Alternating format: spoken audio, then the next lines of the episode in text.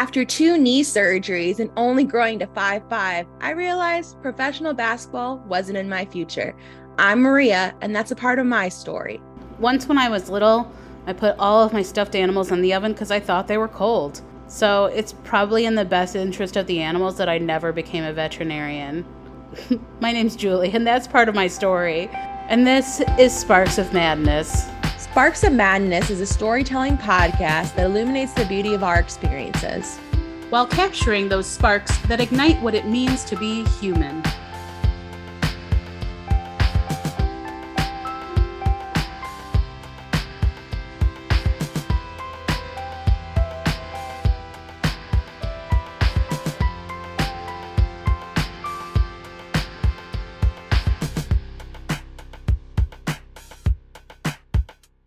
Like, I feel like summer's finally here. Yes, and it's very hot and all the ACs are going and fans. Definitely, but I recently got a second unit to put in my bedroom and I've been sleeping so much more comfortably, so I'm not mad.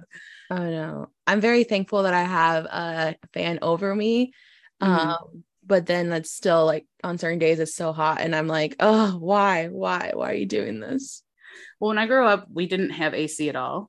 My parents were just not, they were like, we're not paying for that. And so, and we had like a very little drafty house, like that was built in like the early 1900s. So like it was generally cooler anyway. But like, even now when I go home to visit my parents, it's like torture because it's just like the most I can do, like in the summers, like sit in front of a fan and take a cold shower. It's just, it's like, how do people live like that? Well, growing up, like in Phoenix, you had to have AC like everywhere. Like there are places without it, but like truly like central air conditioning is in most places. Like every store, everything is just like really cold. Your car, it would be like miserable in 120 to not have AC. So then coming here to Chicago, it's like, oh, that's just normal.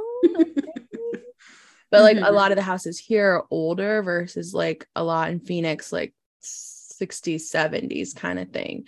And what's funny is a lot of people from the Midwest moved to Phoenix. I feel like what mistakes did we make in our things, or what things did we like? Like Phoenix is a grid system, which I care for. It's nice.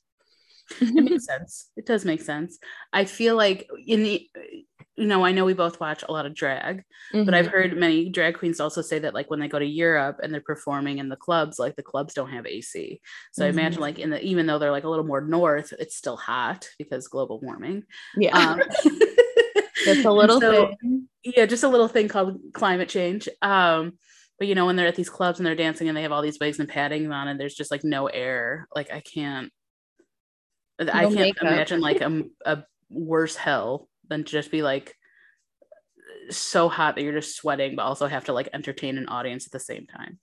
Yeah, especially like you can put in all the like no drip, all the things, but you're like your body's still gonna sweat. Well, I also just can't imagine like having a warm beer. Yeah, do you want soup on this really hot day? A little bit of ice cubes. Oh, yeah, boy. I just, to each their own, for sure. You know, I was in Ireland, and you know what? Our beer was cold. It was delightful. So maybe that's just, something we think, but it's not real. I don't know. But does Ireland get warm? I don't know. Maybe that's just not knowing.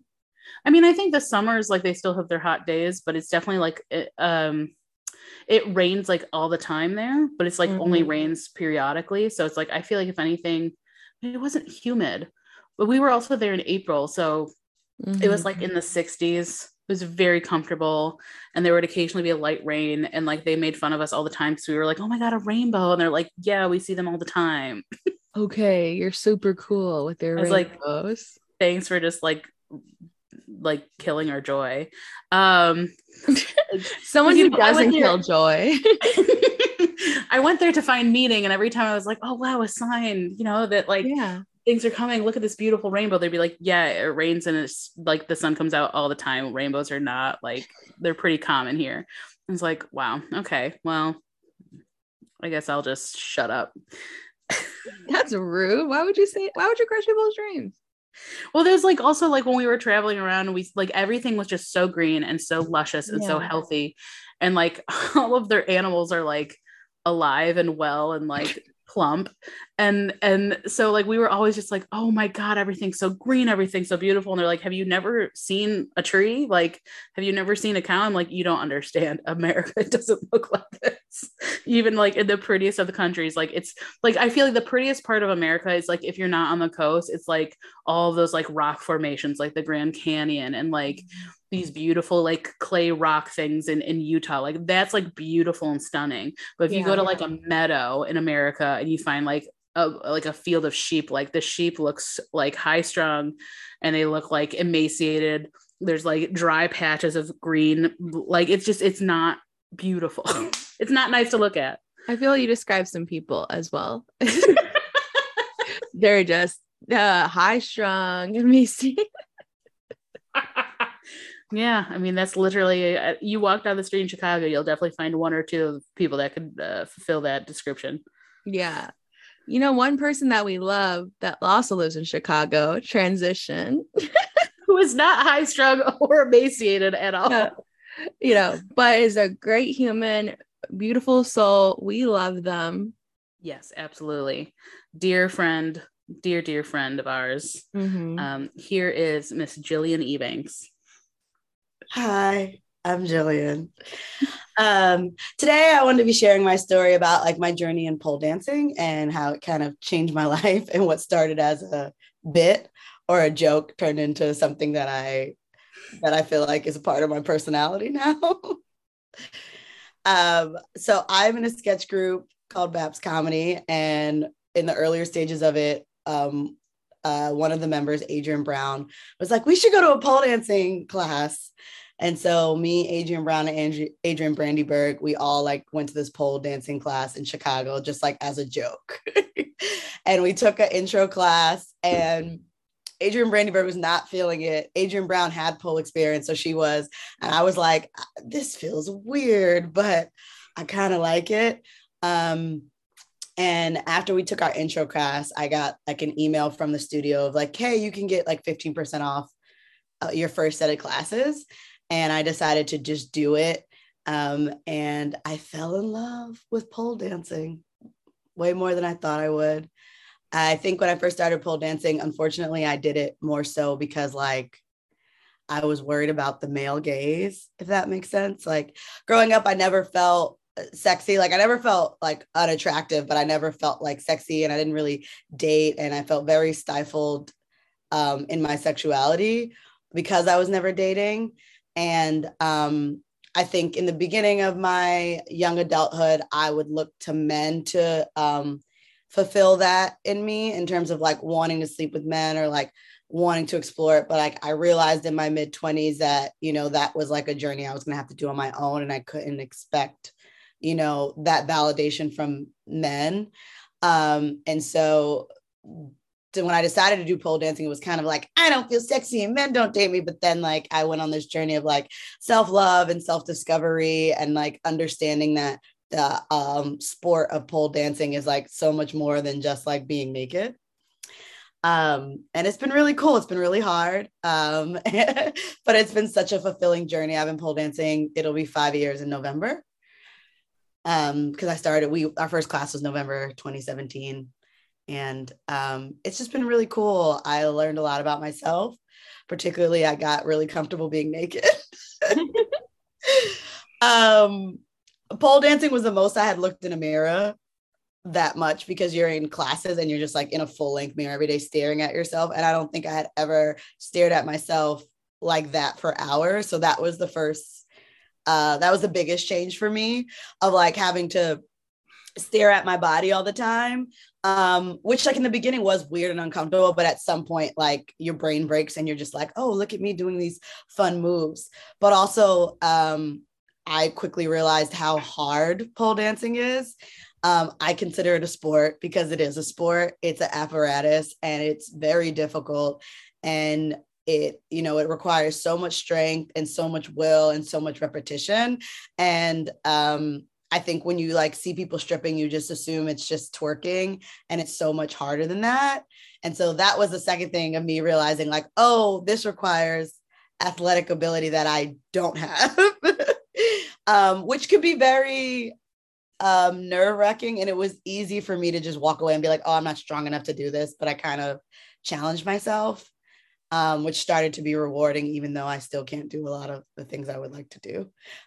But it's just been an interesting journey for me in terms of like realizing that sexy is just like a social construct.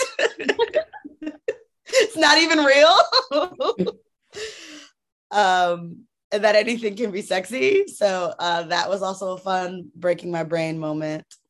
I have been dancing for 5 years and I'm still at a beginner level.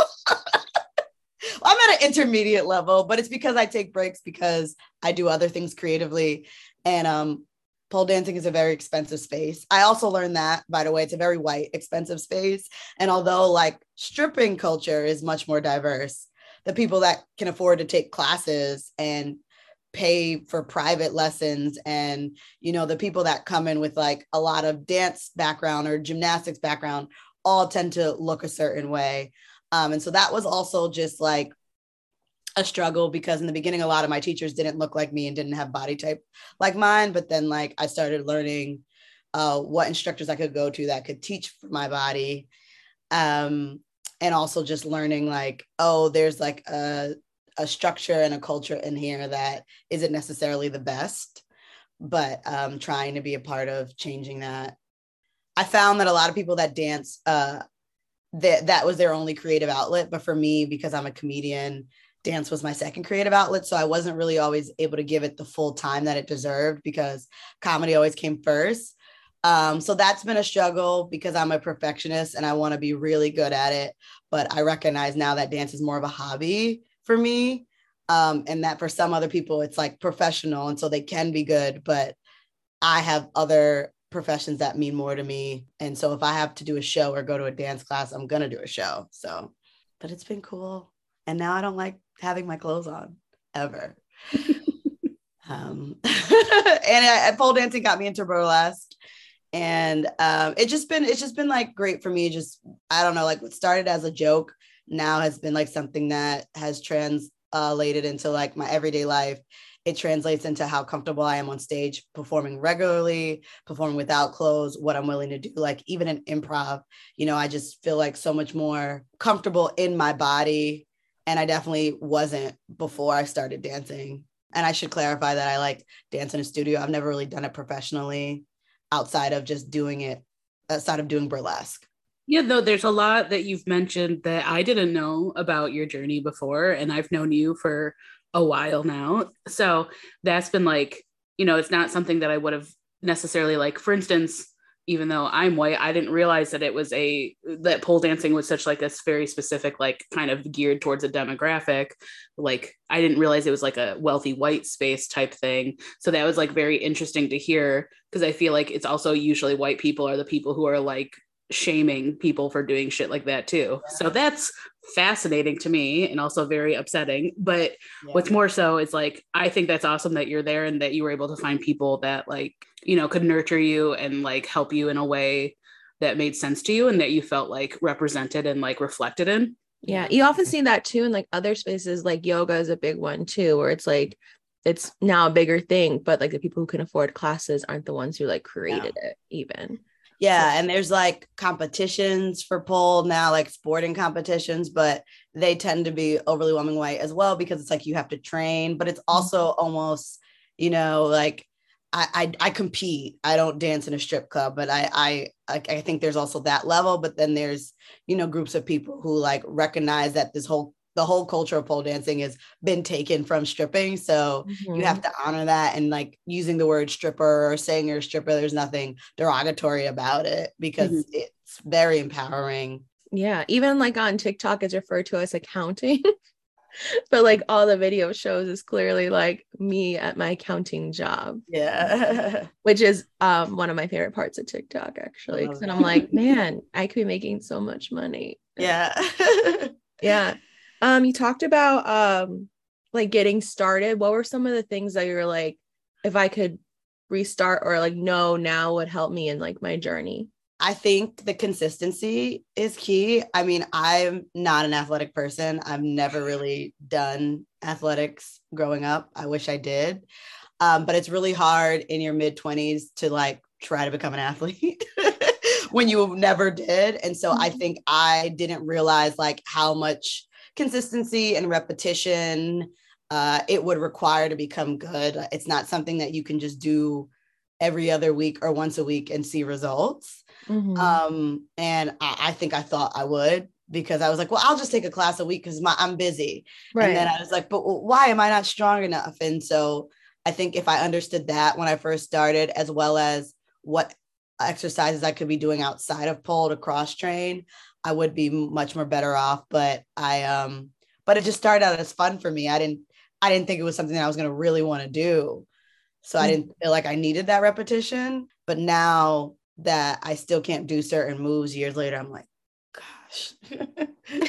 What's the move that you like want to achieve? I want to be able to invert. Oh, shit. And I want to be able to climb just more than once. Like I want to be able to climb to the top of the pole and not feel like I'm going to fall off. But mainly inverting, which is when you're upside down on the pole. When you do your classes, do you have to wear the heels? No, heels are always optional. Some classes are geared toward heels, and some are not. And so if I know I have a class where it says like heels or it's like a floor work class, I might bring them and then the teacher will let you know. But it's never a requirement. Do heels provide like a specific benefit to the pole other than like just additional height? That it's maybe like, this is a bad parallel, but like, you know, when you're bowling, you have the bumpers or you can do it without the bumpers sort of thing. Or is it like purely just for aesthetics? No, it actually provides, they're like skates. Okay. It provides easy movement. So like if you were doing a dance with your bare feet, sometimes it's hard to slide because it's like your foot on the floor, but in a heel, you're able to just like skate around. It also provides a barrier from pain. So there are certain moves that would physically hurt your foot to like go on like the backs of your foot like this. But if you're on heels and you do that move, your feet don't hurt. So sometimes even like a teacher, like there's different types of heels. There's heels that are sandals and your toes are exposed. And then there's boots. And so like, if you take a class and the instructor's in boots, a lot of time their choreography is geared toward that. So if you have sandals on, your toes immediately hurt because they're doing it with their feet closed, not realizing, oh, my toe is scraping against the floor right now. And it's always like an introduction, like the intro classes you don't. I remember I was taking classes for several months and there would be heels and I would just wear socks. And then finally, the instructor one day made me. Shout out to Mary Elizabeth. She was like, you're putting heels on today. And I was like, no, I can't. And she was like, yes, you are. You're doing this. Stop. And I did. And then I was like, oh, this is fun. So, how tall are the heels usually? It varies. So like, I'm going to pull some heels in. So, like, these are 6 inches. Oh, my these are 6 inches. It's from like this and the heel, but I do have some that are 8 or 9 inches. I don't have them here. They're at my house in New Jersey. But these are like beginner ones. And then I got used to these and then I went like a size up. So you do a lot of the dancing on this part of the heel but your foot's in here. So truly this is just like a fun little like skate that allows you to balance and do stuff. Yeah. So the front of the toe is like where a lot of that weight is. Yeah. I think there's a lot of like similarities to point in ballet, but I've never done ballet, so I'm not that familiar. No, I've always wanted to do ballet, like, but I think that was like another thing of not only like money wise, but like who's in those classes, and then just like hearing like the horror stories of it. So it's like, well, if I do it now in my 30s, like, am I going to have that, like the structure that I should have had earlier? And then also like, yeah. Like, how much are these classes? Like, people should get paid, I agree, but like sometimes it needs to have some balance in that. Oh man, my toes just started hurting thinking of this. Yeah, no, it is. I definitely wish. I mean, that's a hard part too. So many people come into pole dancing with like dance backgrounds. They can always, they can already do splits and do points and their flexibility. And I'm sitting there like, and so I think that was hard too, is like realizing like comparison in pole is a thief of joy, because everyone is starting different. And, you know, there's just things that I can do that they can't. And there's things that they can do that I can't. And like learning that while I might not have certain like flexibilities, like I have certain superpowers that they don't, you know, like stage presence or whatever and things like that. So Yeah, which people like forget. They're like, well, I know the skills, but then when they actually do it, it's like, cool, you did the skills, but like, is it worth watching? Yeah, I did a competition and I was so nervous, and we would like practice in the studio, and they were like, well, practice for us. And it was so nerve wracking because like they were right in front of me, and I felt very vulnerable. And then like people were doing so great with that. Like there were some people who were killing it. And then we got on stage and like, you know, I'm a performer. So for me, being on a stage far away, that completely changed it for me, where it was like, I was so much more comfortable on a stage. And then the opposite reaction happened to other people who were so comfortable in the studio, but on stage, they were like, I don't like this, you know? And so it was really interesting to see that. Mm-hmm. Where for me, it was like, oh no, if being on stage is half the battle, I can do that. Yeah. And like, obviously with burlesque, I mean, there's like a clear connection between like a pole and a burlesque class, and that there's like a lot of the same foundational things. But do you find that like pole has helped outside of burlesque, but also it's still in comedy? Yeah, I think that like, you know, I do improv, and I definitely feel like physically in improv, I wasn't one that would make like big physical choices, you know, whether it was like moving funny or like making big moves or like getting put in a scene where maybe I'm a gymnast, but now I feel like I can't do this. And I think being athletic and pole and like learning different, like just like learning how to flip, you know, I hadn't done flips since I was a child, but being able to do flips and feeling like, oh, I can put my legs this way, or I can do funny stuff on a chair this way, has helped me in improv, where I'm in scenes. And I feel like physically I can be more physical because I know different moves my body could do that. In improv, they don't think these are moves I'm learning to do on a pole, but I know like, oh, this is something I learned how to do to pole dance, but now I can do this dumb flip in the middle of a scene that's about sports just because of that. So that's been really helpful. I think it's made me more brave in terms of my physicality in improv scenes. That's awesome. Yeah. I would like just to randomly flip in a scene. Yeah, I incorporated a random flip in a scene I do right now, and everyone's like, "Why?" And I'm like, "Because I can do it." Like, you know, like it's a special skill. And they're not expecting me to do this, and I'm like playing like a bat boy. Like it's so random, but I imagine that's probably very impressive to both your castmates and the audience. But I hope so. They haven't clapped yet, but I haven't clapped for this flip. No, it's. To be fair, it's in the middle of the scene, but I feel like I should get a woo or something, but it's fine. Yeah, maybe they like softly clap. I don't know. Yeah, I've only done it twice, so we'll see. I don't know. Like in burlesque, they like woo at the littlest things. I would assume they would woo at a flip. Jeez. It's not, you know, the audience, but see, I don't prep the audience with the guys, you should be clapping, so they don't. That's true. I think they're just more like, what is going on? There's so much happening. Nah, very true. Are there teachers or studios you recommend for those in the Chicago area? Yeah, so the studio I train at in Chicago is called The Brass Ring. That's the only studio I've trained at in Chicago. There are other ones, but that's just kind of the one I started with and I've stuck with. I really like it. There's like been change in management and ownership, but I think it's a very diverse training. There's all different types of teachers. There's all different types of students and classes. And so I really like it for me personally, just because it's like my pole community. But there are other studios in Chicago. And then there's a site called Black Girls Pole that has like a huge access and network for Black women in pole. They do retreats. They have all the Black owned studios listed around the country and the world, because there are some, I believe, in other countries as well. And they have like online resources, like YouTube, podcasts, merch, things like that. I was supposed to go on a retreat in 2020 and then 2021, but both of them because of the pandemic. So I still have not been able to go on a retreat, which has been like sad for me because I was supposed to, and then I just haven't been able to, but they're a really great resource for, you know, Black owned pole studios and things like that. So I want to hit on something else that you talked about, and I know that you'll have something to say about it because I know you. And But like, I know you said that like pole, especially like when you were growing up, you had a hard time feeling sexy or like feeling attractive. And then you were kind of like a late bloomer in terms of the dating game.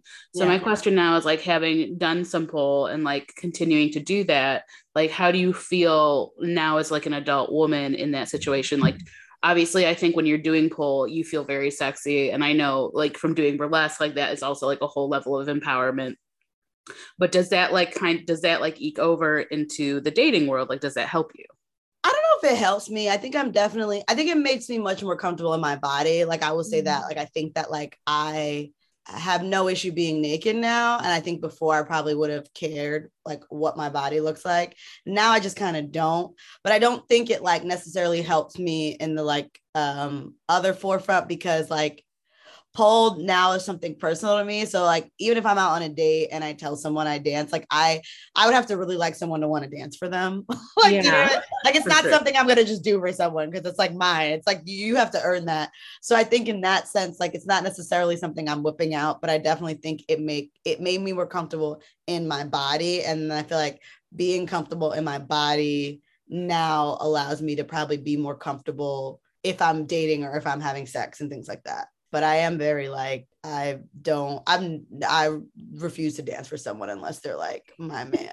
So like, it's not something you're just going to get, you know? Yeah. I mean, boundaries, it's a vulnerable thing. And like, we've talked about it of like dating, like letting people see like, yes, this is fun and like for the general public in general, but like when we're doing it, whether it's comedy, burlesque, pole or whatever, like that's my thing. So if I'm inviting you to something or I'm showing something privately, like that's a special thing. And I think some people don't understand that.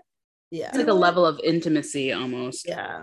Yeah. Cause it's like, I've had a lot of therapy on this, but like, I sometimes feel more comfortable on stage telling a vulnerable thing than in person, because I get to have that control of your reaction versus one-on-one. I don't get that control. Yeah, I'm definitely the same way. I'm definitely like, I don't like to be vulnerable, period, but I can do it on stage a little bit better than in person. Mm-hmm. But I definitely feel like getting comfortable in my body, just like almost just like moving, just making me feel like, oh, like just being aware of my body and how to move has helped me. Cause I think like when I was younger, I was worried about that. And now I'm just like, whatever, you know? Yeah. Also, like once you do burlesque for like strangers, you're just like, I guess, I don't know. Like, you know, it's just kind of like up in the air after that, you know?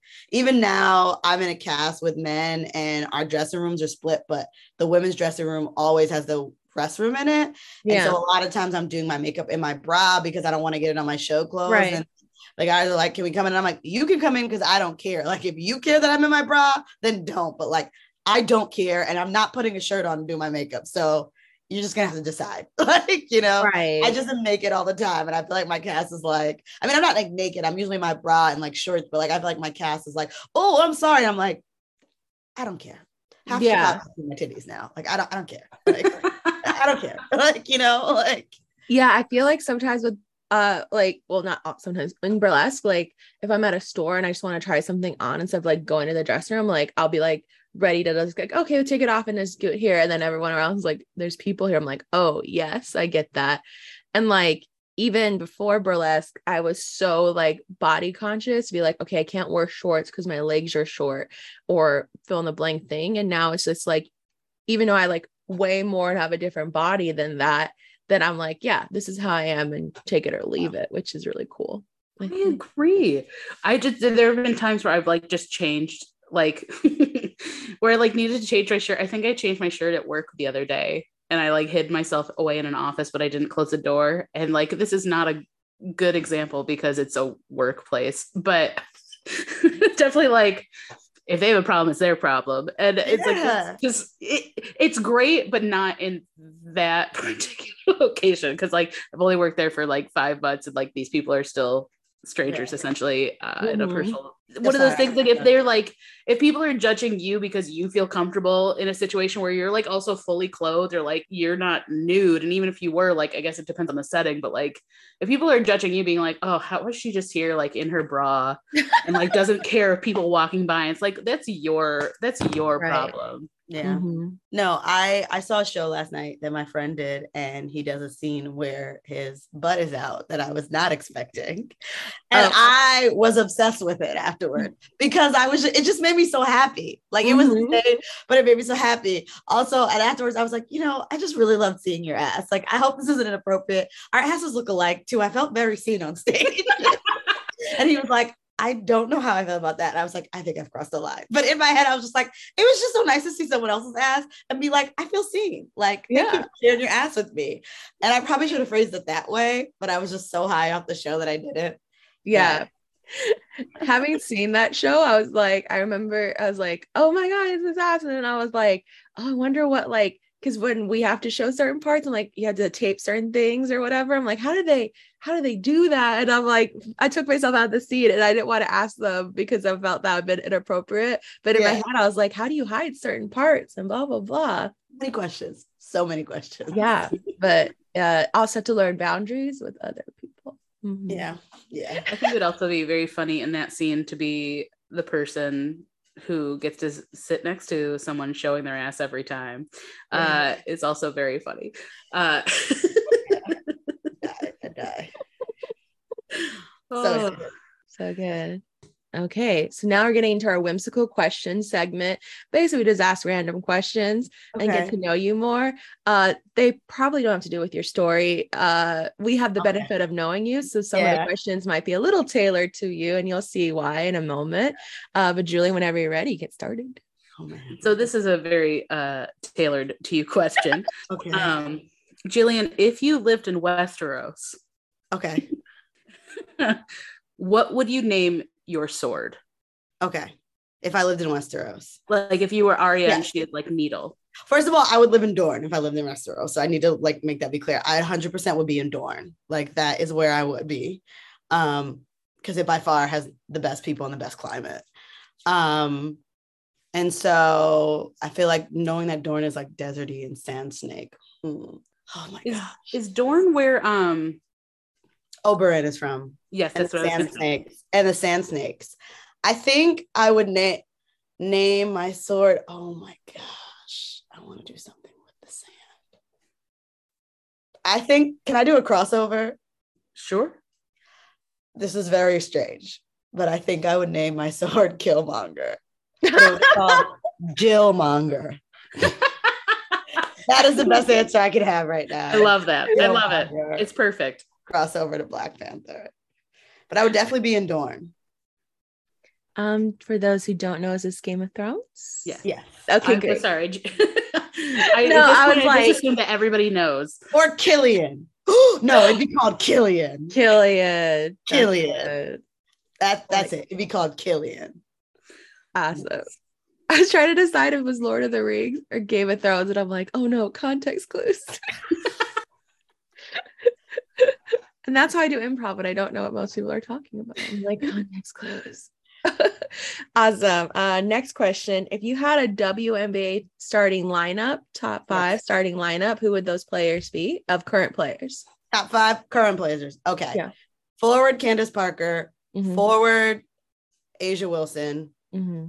Center, Sylvia Fowles. And then I need two guards. Current NBA players? WNBA players, yeah, correct. WNBA players. I'm going to go with Kaleah Copper just because she's a home team. She's an MVP. Mm-hmm. And I need one more guard.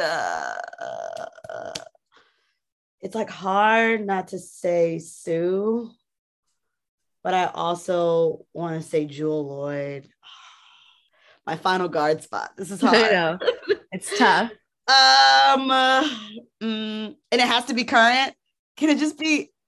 Okay, I'll give you one. Okay, because my final guard spot goes to Dawn motherfucking Staley. Okay, yes, great. Dawn Staley. Thank you so much for letting me do that. Candace Parker, Asia Wilson, Sylvia Fowles, Kaleah Copper, Dawn Staley. And then part two would be the MBA. Current, but if you must, you can get one retired player. Okay. At point guard, I'm putting Damian Lillard. Yeah. At shooting guard, I am putting Steph Curry. Yeah. Forward, I'm putting Kevin Durant. I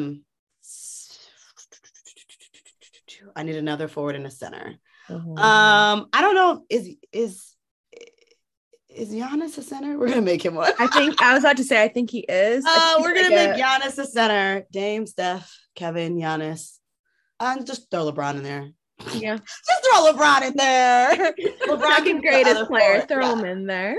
So current NBA players: Dame, Steph. That's an insane backcourt. I don't. Yeah. Think that alone, and then Kevin, LeBron, and Giannis. Yeah, no team is.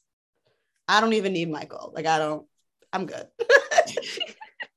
Who needs Michael Jordan? Wow. In the city of Chicago. But Dame is running point. Because I think Steph as a shooting guard is insanity. Truly. Yeah. He has one thing to focus on versus several things. Yeah. And then can you imagine Giannis setting screens for you? Insane. Anyway. Truly.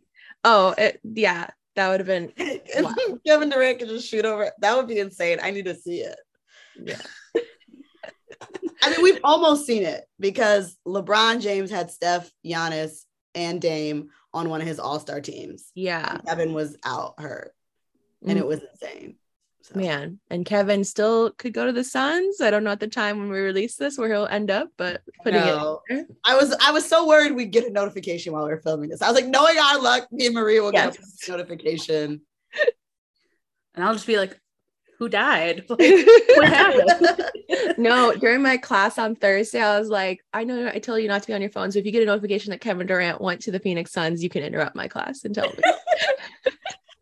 And as of this recording, he has not decided. So, Got it. Okay. Understood. I think he's going to decide tomorrow because 4th of July is when he decided to go to the Warriors in 2016. And so on the 6-year anniversary, I think it's appropriate. Well, It's not him deciding. It would be them a trade coming through. So it's really up to the Nets. So. Yeah. I feel they should trade him because if someone tells you they don't want to be around you, I think you should listen to them. Yeah. And I think they will. I think they just want to make sure they get the best. Back. Of course. I'm gonna throw the next question at you, Jillian. Okay.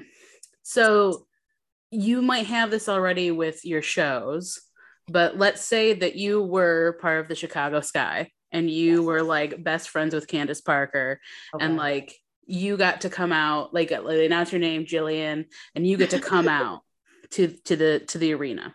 Okay, what song would you come out to? It's very hard because I have two songs in my head. Like in theory, I want to come out to Electric Lady by Janelle Monae because it's just like embodies what I think I am. But I need a hype song. So I think I would.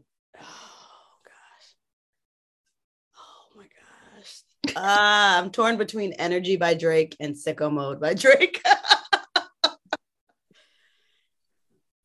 Which one has the better drop? Sicko Mode. Yeah. You know, maybe they're just on rotation, you know? I think right now I'm going to go with Sicko Mode just because off the name alone. Although Energy is I think right now at this moment it's Sicko Mode. Energy and Electric Lady are like neck and neck there too. Excellent. I love it. Which Hamilton character would you play in the musical regardless of gender? Lafayette, Thomas Jefferson. That is a dream of mine. That is a legitimate dream of mine. I have not ruled that out in my life. First of all, I love Daveed Diggs and I think he did a phenomenal job, but I think that track is one of the best tracks and vocally it's a track I could do because I would love to be able to sing Angelica, but I can't sing like Renee Ellis Goldsberry, but I could do that Lafayette rap. Yeah. So. Lafayette Thomas Jefferson all day. Yeah, I think I thought of this for myself and I would pick Burr, but I can't sing but that would be like the dream one. But I love that. Yeah, Jefferson would be a good one. Yeah, I mean Lafayette's way more fun than the Thomas Jefferson portion, but I mean, it's just so fun. Yeah. He gets to run around on stage in that purple suit. Oh. Yes, so good. It's a dream of mine still. What is I don't actually, I haven't thought of my third question yet. I have my third one. Okay, if you have your third, you go, and I will have mine after. Got it. It's my favorite because I love it. It causes controversy for the person. So if you were in a heist and you could pick four other people, celebrity, friends, ghosts, whatever, who would those four people be? And then what would you be stealing? Okay. What would I be stealing? Yeah. I would definitely be stealing money. Money, because that's what I need. I want Michael B. Jordan because he's strong and he knows how to shoot. Mm-hmm. And I just want him there. Yeah. I want Damian Lillard because he's fast and he's loyal. And I know that if he gets caught, he's not telling on any of us, you know? No. Mm-hmm. But also he can fight. Yeah. He can fight, you know? And I need someone that can knock someone out. So we got Michael B. Jordan, Damian Lillard. And it could be friends too, or people, you know, family. I'm not doing this heist with anyone I know. Okay. They all have good conscience. Next, I need someone that can like do code, like that can break into banks. I don't know, a disgruntled Chase employee that works at Chase and knows how to get into the bank and is upset. Like the black employee that works at the teller and that's like, y'all got me fucked up today. You know what I mean? I don't know who he is, but we're bringing him. Yeah. And then finally, I'm going to do the heist with my mom. My mom is not going to be a part of the heist, but she is going to be the getaway driver. She works in finance, so she will know how we can clean the money. She does not do that for a living. Yeah, on the record. My mom works in trust administration, but she knows finance. So she would be like, okay, if you give this person $10,000, they don't have to pay taxes if you put this in this bank. Like she just knows. So I will lie, but she's like the getaway driver. Like she's not nowhere near the heist. I don't have time for that. Like, but I think we need her because you need someone who knows what to do with the money, how to clean it. That's true. I haven't even thought of that. Me, I can just go to a strip club and try to clean the money pole dancing. There you go. See? Mm-hmm. You know, but I definitely think the people that are going to do Michael B. Jordan and Damian Lillard are key tonight. Right. And Michael B. Jordan can lift weights. And Michael B. Jordan can be your honeypot because people will be so distracted by how good looking he is. Oh my God. I would be. He'll be mine. He'll be mine. Well, yes, that is true. Yeah, like, no, totally. He could go in and they'll be like, oh my God, you're Michael B. Jordan. And then Damian Lillard runs behind and steals the bank. The money, you know, he's like, yeah. My friend came in here a few months ago, and you guys tried to get him murdered. Do you remember that? Bank of America. Anyways, but I digress. I love it. It's a very smart, well thought out situation. And the Chase employee, I don't know who he is, but he'll appear when he needs to appear. Yeah. Okay, I thought of my last question. And again, this is a little catered to you. What are your name three deal breakers for you in terms of dating? Oh, that's a good one. A cat. Sure. That's just, I don't even swipe on men who have cats. Like I'm allergic and no, but like I'm allergic. I'll die. I think if you genuinely don't like comedy, I don't see a future with you. Mm-hmm. Someone who's just I don't like comedy. I'd be like, what? How do you not like comedy? You said that, and I was certainly that is not the norm. I can't think of no person I've met that felt that way. Yeah, but I'm sure that they exist. I feel like comedy, cat, they don't, or they just don't support my career. Mm. So they just don't support what I do for a living. Yeah. It's a hobby to them. Yeah. Yeah. So a cat, they don't take comedy seriously or don't like it. And then they're conservative. Oh, fair enough. Yeah. Because I feel like conservative bleeds to everything. There's a little racism in there. There's you know, do you not think gay people should get married? Like, do you think I should have all of your kids and not be on birth control? Like, I don't have time to unpack that. I just don't care enough. Like, I don't like you enough to put that energy in my life. So. No, I think that's when I feel like now if you put conservative on like a dating app, like you're really just putting it out there. Yeah, you're making a choice. And yes. And it's a no for me.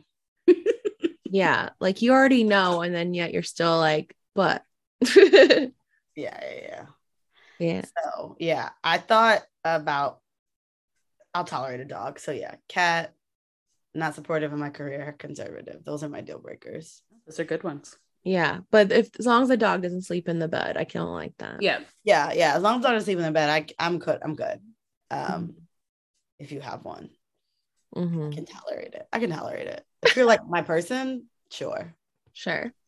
Yeah, there's certain things that you think about, like, oh, I wouldn't have expected X. Like for me, like I said, I would never date someone who wasn't into sports, and like Wes could care less. But like that, it's like, okay, fine, I'll let that go. But certain like conservative, I couldn't let go. That's it. I think that's everything. We did it. Is there anything else you'd like to add before we stop recording? No. I'm Jillian. I'm on the blogs as Curly Hair No Care on all the apps. Jillian Ebanks is an actor, writer, comedian, pole dancer, and basketball stand from New Jersey. You can follow them on Instagram or all the socials at Curly Hair No Care. You can also follow Sparks of Madness on Instagram at Sparks of Madness Podcast. Sparks of Madness is a part of the Trident Network. To learn more about our videos, live shows, and other podcasts, please visit thetridentnetwork.com.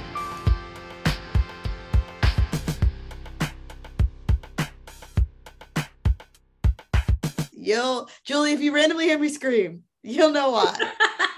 Yeah. When that happens, I usually know it's something regarding basketball. Yeah. So you weren't home the other day, but when he requested his trade, Maria's in the group text where I sent a voice note. Yes. And I love the fact that no one in the group text acknowledged it because I was like off my raw, but I was like, ah! Like I literally sent a message like that, just screaming into the group text, and everyone was like, okay.